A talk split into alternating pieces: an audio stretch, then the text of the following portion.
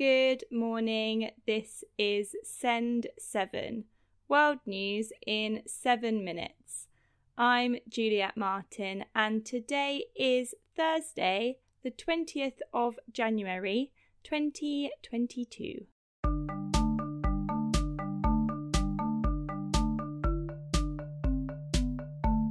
Starting in Europe today.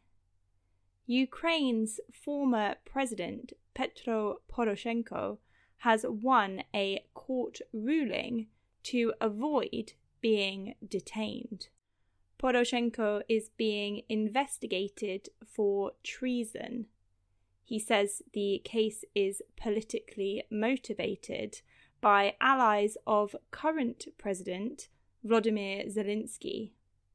Thousands of Poroshenko's supporters demonstrated outside the court. French members of the European Parliament have debated President Emmanuel Macron's domestic policies. Macron was appearing at the National Assembly to set out France's aims for when it is president of the European Union for a French president to respond to lawmakers' questions at the National Assembly is very unusual. The Czech Republic has removed its policy which made COVID 19 vaccinations mandatory for key workers and over 60s. Africa. Chad has released some of around 250 rebels from prison. Rebel groups have been invited to join national peacemaking talks in mid February. The main rebel group in Chad said it would only attend peace talks if the interim government made gestures of peace. In South Africa, representatives of the land's first inhabitants, the Khoi and San, have gone to court to stop the construction of Amazon's new headquarters. The headquarters would be 70,000 square metres in size and would be built on land the groups consider to be sacred. The Americas.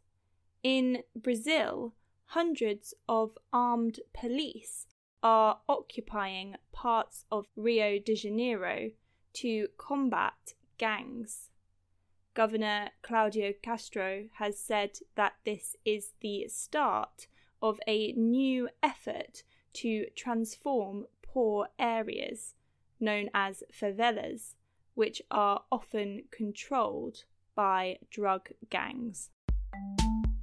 United States Secretary of State Antony Blinken has said that the United States will try to avoid an attack from Russia on Ukraine.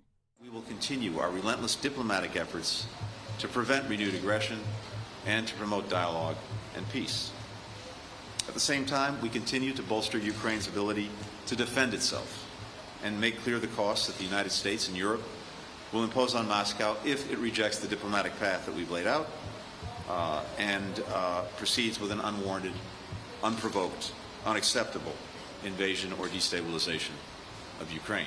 We have given more security assistance to Ukraine uh, in the last year than at any point since 2014. And as I say, we're doing that on a sustained basis. The deliveries are ongoing, again, as recently as the last few weeks, and more are scheduled in the coming weeks. Should Russia carry through with any aggressive intent and uh, renew its aggression and invade Ukraine, we'll provide additional material beyond that that is already uh, in the pipeline. Asia. Kazakhstan's president, Kassym-Jomart Tokayev, has fired his defense minister. He accused Murat Bektanov of failing to show leadership during Kazakhstan's recent unrest. Tokayev says the armed forces need modernization and better military intelligence. Cambodia has resumed the trial of banned opposition leader Kem Sokha. Sokha is accused of treason, and the trial was delayed for two years due to the COVID 19 pandemic. The United States has said that the case is politically motivated. Afghanistan's acting Prime Minister, Mullah Hassan Akhund, has called for international governments to officially recognize the Taliban administration. And the Philippines has opened a zoo as a vaccination centre.